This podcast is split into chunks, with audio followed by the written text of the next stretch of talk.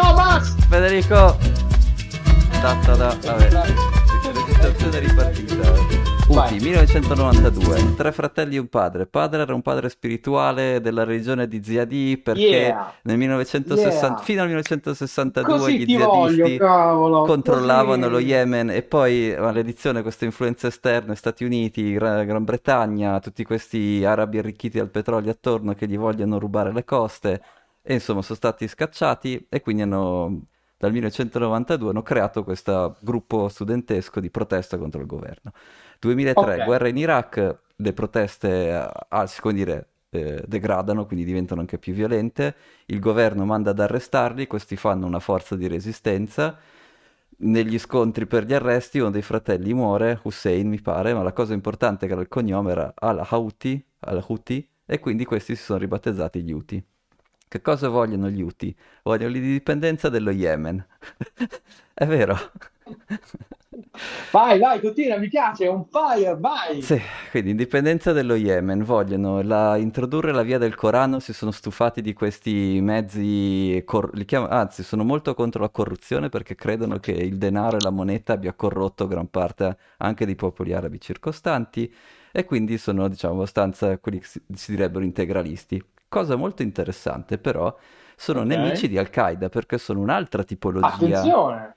Perché cioè tra integralisti non è che vanno sempre d'accordo, questi... Guerra tra terroristi! Sì, tanto che appunto eravamo arrivati a dire che dal 2004 al 2010 c'era stata questa escalation di guerra civile, nel 2010 arriva una proposta di pace gestita dal Consiglio di Cooperazione del Golfo, che è una specie di, diciamo, Unione Europea per gli stati del Golfo, quindi ha dentro, diciamo, i soliti saudi, insomma, i soliti, che propone, crea, diciamo, una tregua, propone dei patti per fare la tregua tra gli Houthi e il governo esistente, tuttavia gli Houthi dicono di no anche a questa proposta, perché prevedeva diciamo, l'immunità per il presidente, prevedeva che il presidente corrente riuscisse a scappare, a farla franca, e invece loro volevano assolutamente ucciderlo perché era un corrotto, insomma, corrotto dal denaro, corrotto dall'Occidente, eccetera, eccetera.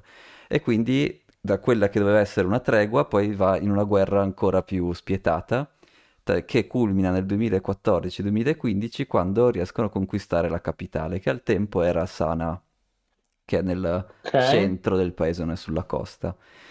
In quel momento lì iniziano però anche i governi sauditi, vogliono reintrodurre il governo, diciamo il loro governo, chiamiamolo amico, quindi gestito alleato, diciamo, gestito comunque con il loro consiglio. E quindi i sauditi sponsorizzano Al-Qaeda che praticamente combatte contro gli Houthi all'interno dello Yemen. Ok, quindi questa è la situazione, la guerra civile praticamente sta ancora continuando, l'unica cosa che è cambiata è che la capitale ufficiale del governo yemenita adesso è ad Aden, non è più a questa Sana'a, ma il concetto è lo stesso, ci sono gli Houthi che cercano di conquistare tutto, perché vogliono liberare lo Yemen, liberare dalla corruzione e, citando le loro testuali parole, dare agli yemeniti il governo e lo stato di cui hanno bisogno. Appunto loro comunque credono nella via del Corano, quindi insomma è un tipo, come dire, uno stato integralista, diciamo, che crede appunto nella via del Corano. Ok, quindi che cosa sostanzialmente... Questa è la sigla. Questo è il mega riassunto, dopo che i problemi tecnici mi hanno impedito di... Però gli Houthi che ci hanno hackerato gli Houthi. Chi lo sa. E quindi questi qui, io non avevo mai sentito parlare di questa roba in vita mia, ma è successa recentissimamente, nel 14, 15, come dicevi. Sì. E questi qui sono al potere adesso in Yemen. No, non c'è niente, cioè sono loro in guerra civile ancora aperta contro il governo ufficiale sponsorizzato dai saudi e niente, sono però quello che uno dei loro capisaldi è aiutare tutti i popoli musulmani a liberarsi dall'egemonia americana, dall'Occidente, dalla corruzione del denaro e tutta quella roba lì. E quindi quando trovano un buon momento di farsi notare l'hanno trovato. Diciamo, Israele gli ha dato l'ottima scusa per attaccare delle navi che passano comunque per entrare nel Mar Rosso. Tu passi proprio quello che si chiama il Golfo di Aden. Vabbè, insomma, che è proprio Golfo l'ingresso del... Cosa? Golfo di Hormuz, credo si chiami, forse mi sbaglio. Sì, che è proprio l'ingresso del Mar Rosso. Sì, è l'ingresso del Mar Rosso. Esatto, tra... sì. Ok. Scusa una cosa, quindi posso farti delle domande? Mi sembra un po' una cosa del diavolo, ma forse c'è una risposta, è solo che non lo so. Sì. Quindi un gruppo di ribelli di un paese terzomondista arabo, senza arte né parte, a cui ammazzano un fratello, minacciano le rotte commerciali dell'Occidente. Con cosa? Tirano le capre, tirano i sassi? Chi li ha armati questi? Allora, mentre Al-Qaeda è anglosassone con una pietra? Sì, esatto. Dimmelo! Mentre Al-Qaeda erano finanziati e sponsorizzati dai regimi saudi, gli Houthi si sono fatti allora finanziare e sponsorizzare dall'Iran, quindi quella è la fonte delle loro tecnologie. Ok, quindi sono armati fino al collo dall'Iran, così. Sì, questa è l'idea, questo è quello che ho raccolto. Poi, come sempre, c'è...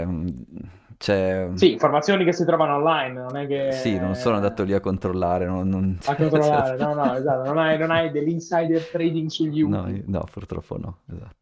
Ok, quindi c'è questa massa di ribelli col turbante armati fino al collo dagli iraniani che hanno bloccato le rotte commerciali nel Mar Rosso di sostanzialmente tutto il mondo. Benissimo, il che vuol dire che se gli andiamo a regalare, se gli andiamo a esportare un po' di democrazia, ci mettiamo contro l'Iran. Fantastico, scenari brutti, ok. Beh, sai, sono quei proxy, cioè sì, ti armo, però insomma, quindi la pelle è la tua, vedi un po' tu cosa succede. Ma in questo mondo, in questa settimana travagliata, ti sei sentito più Houthi o Khomeini?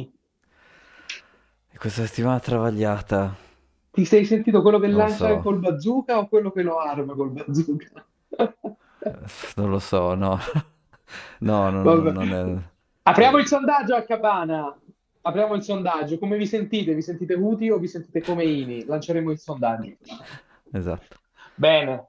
Quindi questi signori qua, siamo in piena guerra con questi signori qua adesso, in questo momento, allora. Sì, praticamente sì. E diciamo che loro sono appunto molto religiosi. L'unica cosa che vogliono è avere la sovranità dello Yemen, quindi non c'è una trattativa che puoi fare, e anche le trattative fatte appunto dal Consiglio di Cooperazione del Golfo, fallite anche quelle, quindi non è che c'è un governo con cui tu puoi andare lì e sai che stai parlando con un rappresentante che poi si farà ascoltare. Non sembra c'è un gruppo di ribelli, eccetera. Benissimo. Ok, quindi questa è la situazione degli Houthi. Teniamo monitorato perché c'è tutta la situazione geopolitica, no? Che si sta espandendo da lì con un potenziale conflitto che non ci piace, perché abbiamo appena scoperto che questi qui sono culo e camicia con il signor Khomeini, con gli Ayatollah, con i signori dell'Iran, quindi potrebbe essere un'altra polveriera che si apre da quelle parti. Anche se appunto, guardando la storia di questi Houthi, in realtà non vanno d'accordo con nessuno, perché loro sono di questa religione speciale Ziyadi. Aspetta che te la dico giusta. Zaydi. Che era una cosa specifica. Io conoscevo i sunniti e i sufiti. Ce ne sono molti di più. Sono molti di più perché sono altri. Ok, perfetto. I cugini dimenticati che non avevano fatto casino fino adesso hanno deciso di fare. Erano la classe regnante dello Yemen fino al 1962, e da lì gliel'hanno portato via, e da lì hanno iniziato a scapocciare. Esatto. Come si dice qua. Esatto. Ok. Sai, c'è un detto arabo che dice, quindi gli arabi dicono di loro stessi, che gli arabi sono d'accordo solo nel non andare d'accordo. Perfetto, ottimo. Quindi il fatto che ci siano questi altri che adesso non mi sorprende. Bene. Allora, vogliamo cambiare discorso dagli Houthi? O c'era qualche altra info che... No, era più un background perché appunto io non ne sapevo niente, quindi ho fatto una ricerchina per capire che cosa vogliono, dove vogliono andare. Vabbè, purtroppo non è chiaro neanche a loro. Super interessante. E ti devo raccontare, scusa, ma devo fare prima di me la storia di Monrovia. Ah, è già, è vero. Monrovia dovete spiegarmi tutto, perché sapete dov'è, non sapevo neanche cos'era e che cosa c'è di così interessante. L'hai googolata? Te la sei vista un po'? Sì, se ho capito Monrovia, giusto, è sulla costa occidentale dell'Africa, sì, a metà, quindi non so bene cosa. Monrovia deriva il proprio nome da Monroe. Ma dai. E James Monroe era un presidente degli Stati Uniti. Sì. E tu mi dirai, ma una città, una capitale di uno stato africano, che cavolo c'entra con un presidente degli Stati Uniti? Esatto.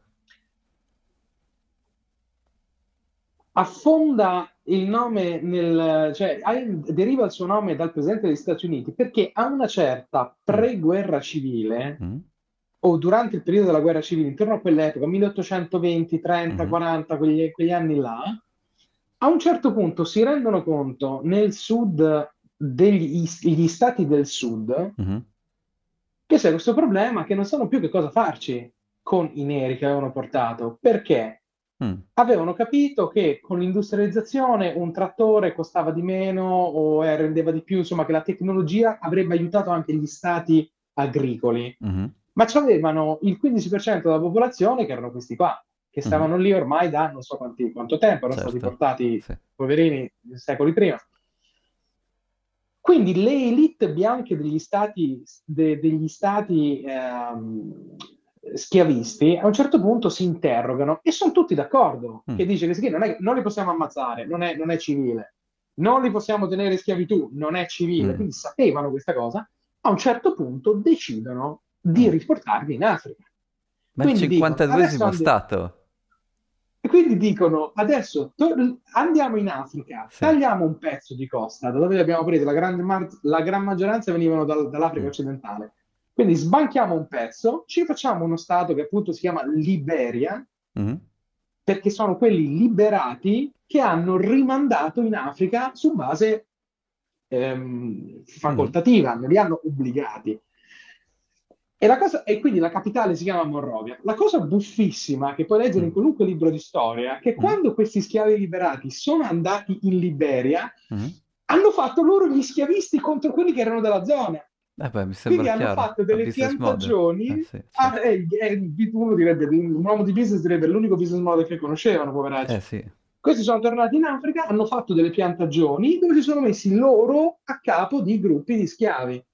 E quindi si è ripetuto sto circolo, poi è tutto degenerato, poi è tutto andato male, quindi adesso è semplicemente uno dei tanti stati dell'Africa occidentale con le stesse problematiche e le stesse cose. Ma la capitale deriva il nome da James Monroe, quarto o quinto presidente degli Stati Uniti, non ricordo. E dal punto di vista fiscale perché è così interessante? Che cosa che ne avete...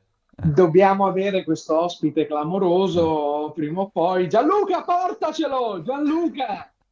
Portacelo! Perché è una zona con della fiscalità molto, diciamo, ottimizzante. Ok. Beh, la sede del Cabana deve finire da quei posti lì, quindi per me va bene. Quindi, va bene, quindi questa era la storia di questo posto incredibile, Monrovia, capitale della Liberia, fatta da questa gente, ritornata in Africa dagli Stati Uniti nell'800, non so che modo. Ma va, incredibile. Questa è la storia. Bene, senti, qualche domanda che ho dalle notizie di mercato. Sì, vai. Allora, una su tutte, Tom. Whale alert, il 50% dei Ripple erano stati mandati a Bitfinex. Che cavolo è successo? Un attacco hacker clamoroso? Sì, che è successo? Allora, il dettaglio tecnico non lo so perché non mi metto a studiare quelle blockchain inferiori, però concettualmente sì, poi... Ragazzi, scusate, amatelo quest'uomo, amatelo. Avete sentito cosa appena detto? Bravo. Ok. Però sì, concettualmente sì, puoi far finta di propagare una transazione. Non è una transazione vera se il tuo software non la decodifica correttamente, il Block Explorer la vede, però il tuo wallet sa già che non è valida, quindi una cosa del genere. E quindi si vede che questo whale alert guardava un Block Explorer che riconosceva queste transazioni, ma poi in realtà non erano transazioni vere. Assolutamente. Quindi mega fuffata, mega stupidata, non è successo niente di qua e di là. Seconda cosa, sto guardando la foto di Saylor che lavorava in un McDonald's, ma sì. Lavorava in un McDonald's o stava facendo una festa di compleanno? O era la leggenda vuole che ci lavorasse, però chi lo sa. Cioè, leggenda vuole che il signor Michael Saylor, il Gesù dei Bitcoin, l'evangelista per eccellenza, il redentore delle vostre fiscalità, lavorasse in un McDonald's. E c'è una bellissima foto di lui che avrà avuto più o meno l'età nostra, mid-30s, qualcosa del genere. Forse più giovane, se li portava male, non lo so. Non so. Se li portava male, può essere. Con un fantastico sinario, come si dice sinario in italiano? Il grembiule? Sì, di McDonald's, insomma, quindi una cosa che ci ha fatto ridere, perché probabilmente l'uomo che possederà l'1% di tutti i bitcoin era lì a sfornare hamburger, quindi c'è speranza, sì, anche per voi, sì, bitcoiner frustrati che avete inondato i nostri Twitter di cose contro i boomer che se la prendono con i bitcoiner. Lasciateli stare, sono boomer, lasciateli in pace. Lasciateli in pace, questo vi dico stasera, perché purtroppo non c'è niente da fare, è andato giù, avevate tutti le OPI che sarebbe andato su, e mo c'è statece, mo vi tocca, mo vi piate gli insulti dei boomer, quando tra un mese il prezzo schizza sarete voi a insultare i boomer, basta, fatela finita questa cosa. A quanti è che hai fatto a tua nonna, a tua prozia? Che hai fatto? Io ho svaligiato le pensioni di tutte le signore della palazzina, sono venute tutte con ho detto, ma tu sei quello che fa il cabana, io ci avrei la pensione da date, io gliel'ho presa, ho preso una fee del 15% sui investimenti. Sei il Larry Fink di Noartri. Larry Fink, attenzione, il signor Fink, cioè Larry Fink, tu dimmi se non è un uomo clamoroso. Io adoro Larry Fink perché tu cioè, non è un venditore, è un sofisticato fantastorie ed è libero, perché tu lo sai che è falso, cioè tu lo sai che dice quello perché lui è il capo di BlackRock, mm-hmm, e BlackRock ha emesso un ETF, quindi te lo aspetti, mm-hmm, ma la naturalezza, l'emozione con cui ti spiega che il futuro finanziario di protezione dei tuoi risparmi è nell'ETF di Bitcoin, cioè cazzo, sembra Mel Gibson nella Passione di Cristo, porca miseria. Quando parla di tokenizzazione gli viene l'aureola di ma infatti gialla dietro. Una cosa che secondo me è estremamente sottovalutata è che nel ciclo classico dei prodotti finanziari tu hai il Larry Fink, hai la Cathie Woods e questi cioè pushano, va su, va giù, non importa, loro pushano, ma forte. Esatto, però a me Cathie mi sta più simpatica. Sembra l'amica nerda al liceo di cui non sai se ti prendi una cotta o no, perché è carinella, però è nerd, qualche volta è awkward, quindi Cathie a me piace di più. Vabbè, Larry, ma guarda, sembra... ma Cathie è il terrore delle pensionate americane. Cioè, il terrore Larry americane. Mi sembra un prete anziano che ti racconta il Vangelo, che mette lei. È meraviglioso, cioè una cosa che ha fatto così da Hollywood, veramente, gli devono dare il coso. Lo amo, a questa area da prete che mi piace, bravo Larry, bravo. No, però... E soprattutto, dimmi. No, non è da sottovalutare, perché questi personaggi qui influenzano appunto i famosi boomer. Vorrei ricordare che i boomer sono quelli che detengono il grano, bravo, quindi non è che non puoi scontarle, non puoi dire sembra... vabbè, sono i boomer. Bravo, sembra Corrado, con sto capello tinto arancione, te lo ricordi Corrado? Noi siamo abbastanza vecchi da ricordarci Corrado, quando faceva la corrida, oppure quegli altri presentatori televisivi che erano vecchi negli anni 90, Mike Buongiorno, Corrado, questa gente qua. È quel tipo lì, è bellissimo, col capello arancione, l'occhialetto, l'aria serena, come vi dice, le vostre pensioni sono in buone mani adesso. Meno 8%. È meraviglioso, mi emoziona, 10%, l'avrò visto 20 volte, ed è andato da tutti i canali, CNN, Fox, di qua di là, e che vuol dire, veramente sta parlando al suo target age, che sono i risparmiatori boomer americani. Esatto. Ma in tutta questa pantomima che mi ha fatto scompisciare dalle risate... La cosa più interessante, e l'ho anche postato, te l'ho detto, è che ci ha messo una cosa che non mi aspettavo di sentirmi dire. Che dico, ma questa che c'entra, no? La tokenizzazione degli asset. Allora, lo vedi il furbissimo banchiere? Non solo ti rassicura che il suo prodotto è così, stile Corrado, ma poi ti dice, oh, by the way, Attenzione, perché poi facemmo token su tutto quanto, eh? Facemmo token, facemmo... Che è una cosa di cui noi parliamo in molta più buona fede da anni.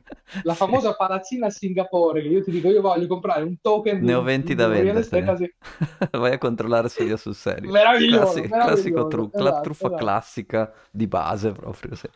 Esatto. Però il fatto che ne parli ti mette... quella pulce nell'orecchio che tu prima non avevi. Tu prima dicevi non lo sapevo, è tipo l'offerta, no? È il 3x2, io te vendo l'asciugamano e le pentole, però sappi che ci sta pure il materasso, arriva, e sarà te le vendita è clamorosa, mi ha fatto morire. Vabbè, ma è il loro business, loro quello che devono fare è convincere chi ha soldi da mettere nei retirement account a metterli, fine, cioè quello esatto. Fanno, e lo fanno e sono efficientissimi a farlo, quindi tu la vedi con la cosa. Tu la vedi con fredda sintesi, mi piace sta cosa, perché è vero, hai ragione, tu discerni da tutta la pantomima e vai lì e dici, vabbè, certo, è il lavoro suo, ti deve far mettere i soldi dentro. Beh, e sono bravi a farlo, ripetiamolo di nuovo, perché non è da sottovalutare. Sono i migliori al mondo probabilmente, tra o loro e qualcun altro sono tra i migliori al mondo, quindi ragazzi, qualcuno se vuole fare un santino con la faccia di Larry io lo prendo, lo posto, cioè fatemi un santino con la faccia di Larry, non lo so, mettetelo sulla faccia di Corrado, qualcosa del genere, meraviglioso. E poi invece c'era l'esodo da Vanguard, no? Che invece non voleva vendere i prodotti Bitcoin. Però la pubblicità lì dice... Ti puzza di cazzata anche a te. Sì, secondo me hanno provato, c'è qualche genio del marketing che fa no, posizionati dall'altra parte, sai che c'è del marketing, cioè, se ti posizioni dall'altra parte catturi l'altra... Cazzata fotonica, non ti metti contro la Cathie, cioè la Cathie va lì e ti fa svuotare i portafogli. Cioè non... Secondo me è una clamorosa, colossale, gigantesca, fotonica operazione di marketing. Perché tu non c'hai il 10% di MicroStrategy e dici che l'ETF su Bitcoin non va. Oppure semplicemente stanno comprando tempo. Cioè, nel senso, il face value di quello che dicono è zero, lo sai, lo sappiamo tutti e due, l'abbiamo sempre pensato, sia tu che io. Il face value di quello che dicono è zero. Guarda quello che fanno. Compri l'8% di MicroStrategy e poi dici no all'ETF? Boh, che succede? Comunque è una strategia, comunque c'è qualcosa di dietro. Adesso tutti parlano di Vanguard, o non lo so, quale altro motivo ci può essere tecnico dietro, magari sì. Vai a capire, non te lo so dire. Da monitorare cosa succede, se prenderà un brutto colpo, se come dici tu c'è effettivamente un piano probabile, forse ragione tu. Sì. Esatto, che il loro investimento in MicroStrategy potesse andare giù perché pensavano che tutti quanti, se il mercato va sugli ETF... avrebbero divested fra MicroStrategy e messo nell'ETF, non se lo so dire, ma che Vanguard, ragazzi, Vanguard gestisce 9 trillion, cioè Tom, non stiamo a parlare del ferramenta sotto casa mia, stiamo a parlare di Vanguard, porca miseria, non crediamo alle minchiate, su dai, no? Quindi vediamo che cosa fanno sta settimana e si scoprirà l'arcano. Altra cosa, vai, scusa, sì. la shortata dell'ETF, cioè, hanno preso, hanno venduto, hanno ricomprato. Benvenuti a Wall Street, esatto. Cioè, benvenuti a Wall Street, di che stiamo a parlare, capito? Di che stiamo parlando? Benvenuti a Wall Street. Cioè, com'è che funziona? Il procedimento è che gli ETF vengono ribilanciati a fine giornata, no? Sì. Quindi sul prezzo medio della giornata, quindi se a fine giornata puoi comprare i bitcoin a meno del prezzo medio stai guadagnando, e quindi come dire let's go. Cioè, sì, la prima volta poi non puoi farlo sempre, perché poi chiaramente Gary Gensler non è che dice, non può dirti va bene ogni volta, però l'idea è quella, insomma, no? Pippo Franco Gensler. Ok, va bene, ok, senti, di news ci siamo, dopo diamo uno sguardo a fondo perché c'è da dire pure quello. Che vogliamo dei grafici o il fondo? Ah, dai, guardiamo i grafici che secondo me vanno bene. Vai. Per dare un po' di contesto. Facci sognare. Ve ne ho mandati 4, quindi una roba non lunghissima. E sono direi due segnali da tenere, segnali per recessione sostanzialmente, siamo lì, sono nelle prossime settimane, nei prossimi meeting della Fed, vediamo cosa succede, però sono proprio lì. E poi invece se la recessione parte sul serio, comunque da quando partono i tassi, dato che il taglio dei tassi dovrà essere fatto comunque, qual è l'impatto del taglio dei tassi a seconda che ci sia o non ci sia una recessione, e quelli invece farà differenza in come noi reagiamo a quello che farà la Fed. Quindi diciamo i primi due grafici sono per discutere che cosa guarda la Fed e che cosa trasforma un soft landing in un hard landing, ok? Poi il terzo grafico è discutiamo noi dal nostro mini fondo che cosa fare a seconda dei due scenari, e poi il terzo invece è una nota di colore che è sul discretionary spending, però la vediamo per ultima. Quindi il primo... Burberry... Sì, è luxury. Vabbè, possiamo anche partire dalla nota di colore. Mi dai la dose di droga lì, mi dai un grafico con dei bilanci, revenue, così. Io mi aspettavo un 300 billion di spese per cene, qualcosa del genere. No, sono un po' più che mi sembra impossibile da dire, ma sono un po' più seri dei miner a quanto pare. Meravigliosi. Vabbè. Allora, dai, partiamo dal primo. No? Vai, partiamo dal primo. Sì, partiamo dal primo. Allora, ci sono, vabbè, dagli anni 90 ad oggi, sostanzialmente una riga blu, una riga gialla, e la riga blu sono il cambio, i posti di lavoro aggiunti o tolti, dei posti di lavoro che si chiamano, diciamo, prociclici, quindi in tutti i business che vanno bene quando c'è l'espansione dell'economia e vanno male quando l'economia si contrae, e invece in giallo quelli sempre l'employment ma non ciclico, quindi quelli che non che sono dei posti di lavoro che ci sono sempre, può essere ad esempio governativo, healthcare, le cose insomma non ciclici. Cioè. E poi in rosino ci sono segnate le recessioni, appunto c'è una di quella dell'inizio degli anni 90, c'è gli anni 2000, il 2008, il mese del 2020. Sostanzialmente cos'è che si vede? Quelli... La riga gialla ovviamente non ti dice niente sulle recessioni perché sono non ciclici, quindi cioè, una riga di migliaia di posti di lavoro si va su e giù, a volte tocca lo zero, a volte diventa negativa.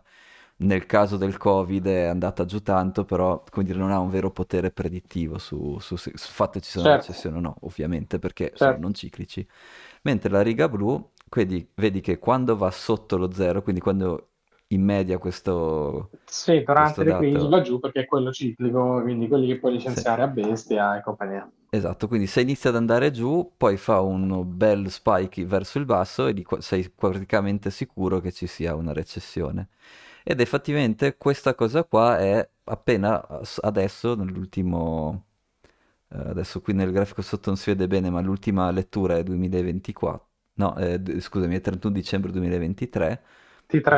Quindi comunque recentissimo, è appena andata sotto, e quindi qui nei prossimi mesi da osservare bene questi numeri di employment come cambiano, perché se questa cosa qui viene confermata, diciamo in altri 2 o 3 mesi succede ancora, allora noi possiamo essere sicuri che stiamo andando verso ragionevolmente sicuri che stiamo andando verso l'hard landing.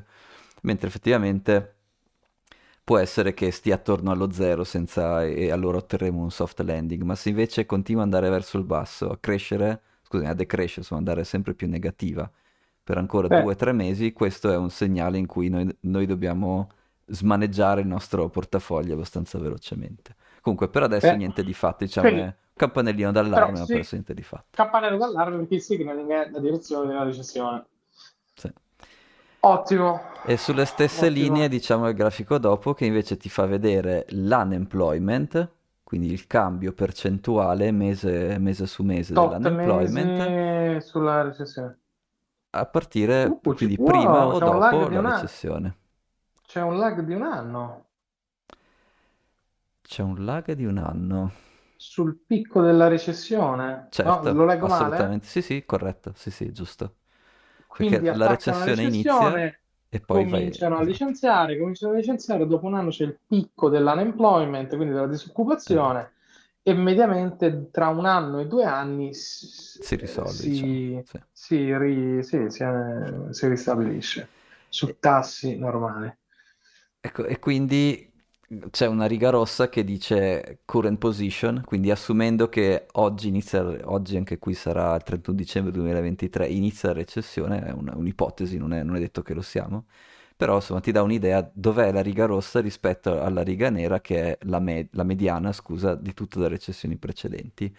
E tu vedi che effettivamente questa cosa è, per ora potrebbe essere ragionevole. Quello che stanno guardando quelli più bravi di noi è se nei prossimi mesi questa riga rossa ha un balzo verso l'alto, quindi arriva a +0,6%, quindi che ne so, l'unemployment adesso sarà anche basso, sarà 4%, adesso non lo so. Se passa da 4% a 4,6%, anche se quel 4,6 come numero assoluto sembra basso, in realtà è uno dei trigger, è uno dei segnali, cioè avere un incremento che supera lo 0,5% è uno di quei segnali in cui tu quasi puoi spostare la tua probabilità di hard landing tantissimo. Quindi di nuovo, per adesso niente di fatto, però stiamo, come dire, flirtando col pericolo, no? Tu come la vedi? Sì. Welcome to the danger zone. È esatto. Lì, cioè è a uno spiraglio di quello che è poi il valore percentuale di incremento della disoccupazione che segnala un inizio della recessione.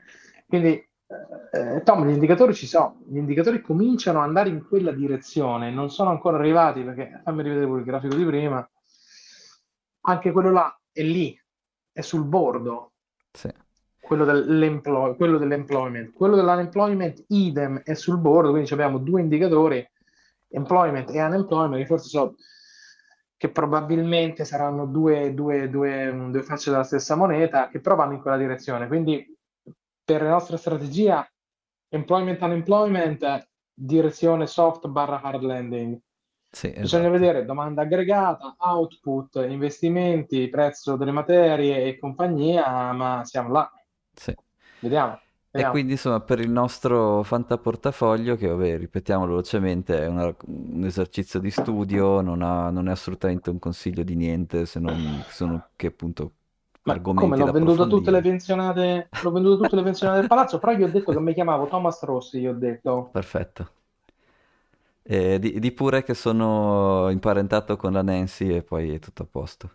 E poi è tutto a posto. No, non è vero. Vabbè. Niente, invece il grafico dopo ti fa vedere. Vediamo quello dopo. Sono recessioni. Sono i 4 grafici. Sì, sono praticamente in colori diversi. Ci sono delle annate diverse in cui c'è stata o una recessione forte o oppure un rallentamento dell'economia che però non ha triggerato una vera recessione, no? Che è un po' dove siamo noi adesso. Noi siamo ragionevolmente sicuri che ci sarà un rallentamento per un motivo o per l'altro, ma non sappiamo, dobbiamo capire quanto grave succede, certo. E ti fa vedere quanto velocemente la banca centrale taglia i tassi, quindi in alto a sinistra c'è esatto, quindi quello a sinistra è non recessionary rate cuts, quindi sono i tagli quando non c'è, quando poi non c'è una recessione, e vedi invece a destra ci sono i tagli quando c'è la recessione. E vedi, la differenza è che qui al massimo tagliano del 3%, mentre dall'altra parte, quando c'è una recessione vera, tagliano 6, 8, 10, tagliano tutto quello che devono tagliare e lo fanno anche più in fretta. Eh sì, ha senso da un punto di vista macroeconomico questa cosa. Esattamente. E questo poi diciamo perché finiamo coi grafici. No, infatti, e questo ha 2 impatti, uno sui bond, che lo discutiamo ovviamente, ma poi sotto si vede anche l'impatto sullo stock market, S&P 500, insomma i nostri soliti, e si vede che i tagli dei tassi sono positivi per il mercato azionario se non vai dentro una recessione pesante, ovviamente tu mi dirai, però insomma diciamo questo è quantificato, ti fa vedere le varie pseudo recessione, cioè quando hanno fatto dei tagli ma non c'era una recessione, e tu vedi che il valore delle azioni nei mesi seguenti sale, e invece dall'altra parte vedi il valore delle azioni nei mesi seguenti che vengono fatti i tagli, però durante le recessioni vere, quindi hai la crisi del 2000, 2007, 2008, e vedi che sostanzialmente il mercato tende a perdere fino a un 20% nei primi 6 mesi, ma diciamo tra il 10 e il 20% nei primi 6 mesi, sì,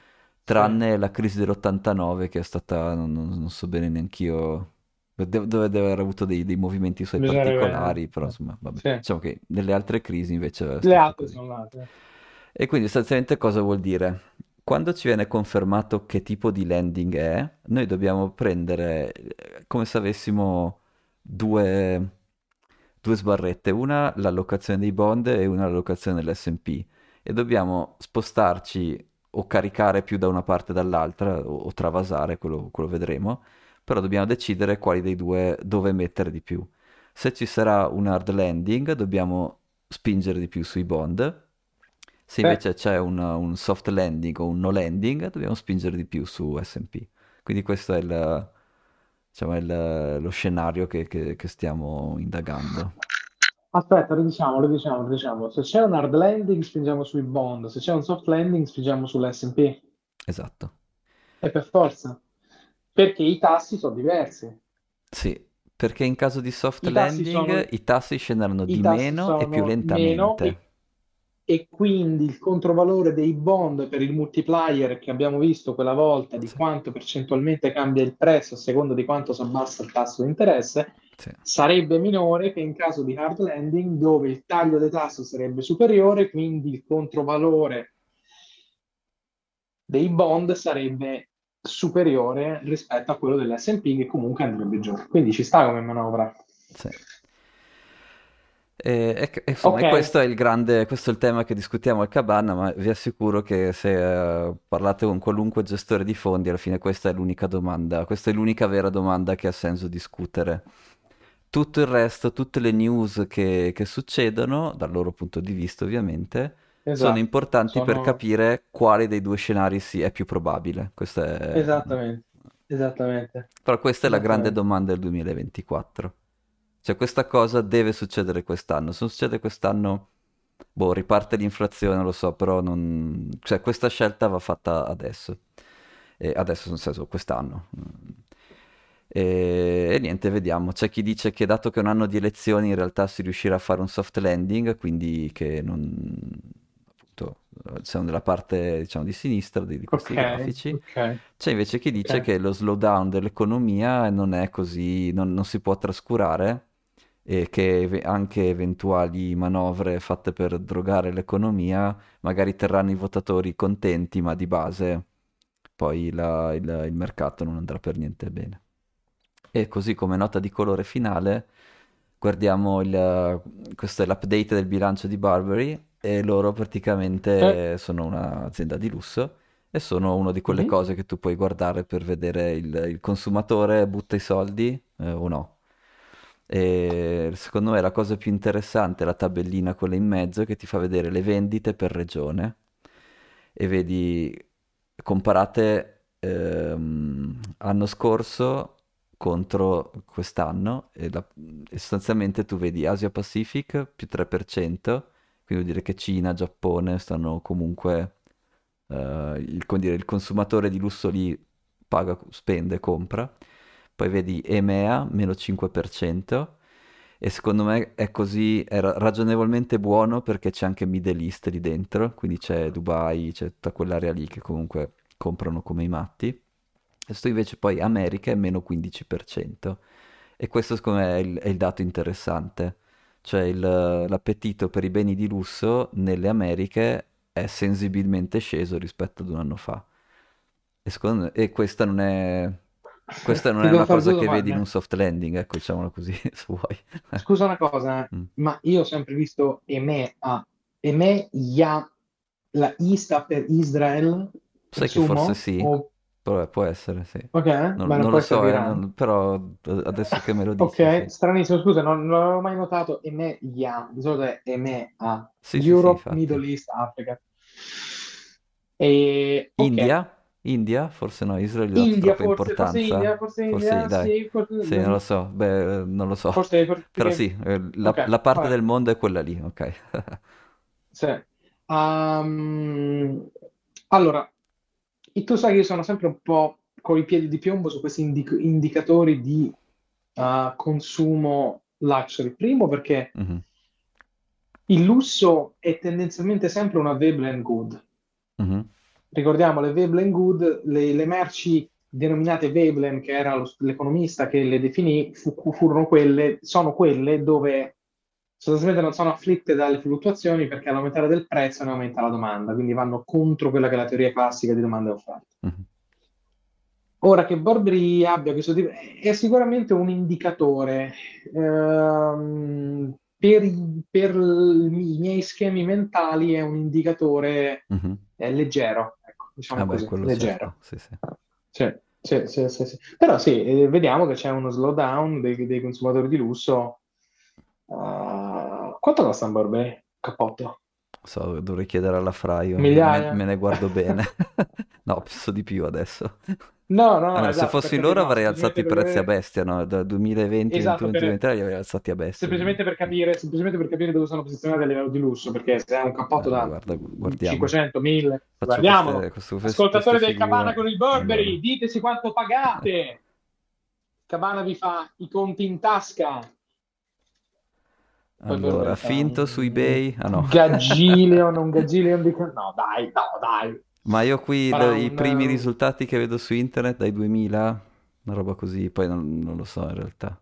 Però vedi, anche quello è un indicatore allora. Ce ne sono anche di molti di meno, però che lo sa, sono veri o sono falsi. È luxury per le masse.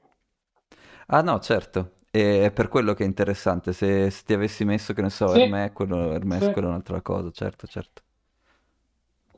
No, interessante.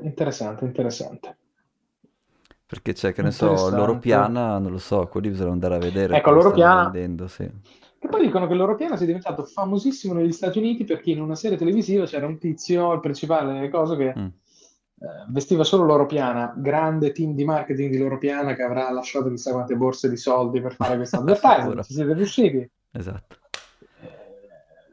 Grandi Loro Piana, grandi. Sì. Cioè, la leggenda vuole che quando ti invitano arriva l'invito su una piastrina di argento con proprio quindi sì, non è, attenzione, che cosa l'invito alle sfilate, se questa è una leggenda, non lo so, ma l'invito alle sfilate di Loro Piana o agli eventi, non so neanche, arriva con un invito fisico scolpito su una placca, insomma. Ragazzi, Thomas riceve inviti in argento. No, è la zia Nancy che sa. Attenzione. Dovremmo farlo anche noi, quando faremo i primi meetup del Cabana, manderemo un invito in argento. Solo allora, su invito in location che non si sa fino al giorno prima, esatto, sì. Giusto. Tom, al volo, facciamo un salto al fondo. Sì, allora, aspetta che metto anche quello. Eccolo qua. Guarda che bello. Cari amici, siamo sopra del 13,5%. Tutte le nostre bet sono in attivo, tranne una che è sotto dello 0,02%. Sì. È come se fosse a paro, ma il trend è quello in salita, perché erano sotto del 2, 3, 4, 5%, mi sa, a un certo punto. Quindi una carrellata veloce, abbiamo un tasso di ritorno del portafoglio del 13,5%, dovuto a un 11% su cui cuba il nostro investimento in Bitcoin, e un agglomerato dignitosissimo, direi dignitosissimo, 2% dovuto a tutte le altre bette, tra cui stiamo ricevendo degli accoliti online perché siamo stati i primi a portare a galla il tema dell'uranio. Quindi, i primi no, però diciamo, nella sfera dei podcast italiani di sicuro. Ma come tutte le nostre scommesse, non sono scommesse, sono direzioni di quelle che secondo noi è l'andamento dello zeitgeist del momento. Sì. Quindi l'uranio era un tema dello zeitgeist del momento, e l'uranio sta pesando tanto, perché comunque il 2,5% sta sopra, quasi il 2,5%, su uno dei nostri investimenti è eccellente. Quindi sì, benissimo. E abbiamo sempre questi USD da deployare ancora, E quindi la domanda che ogni fondo alla fine fa quando vedi i tuoi vincitori, tipo Bitcoin, uranio, ma io metterei dentro anche difesa, che 7% non è male. E perché non investi di più adesso?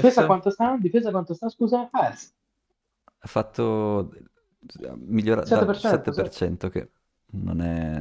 Scusa, sì, è vero, scusa, io stavo leggendo un'altra riga. L'uranio ha preso il 18% da quando l'abbiamo preso. Scusa, Cuba il 2,5%.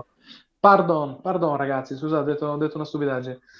La difesa ha preso il 7%, l'S&P ha preso il 5,5%, i bond l'1,15%, l'uranio il 18%, Pharma il 3,36%, cioè abbiamo solo le consumer good ancora sotto, ma di poco.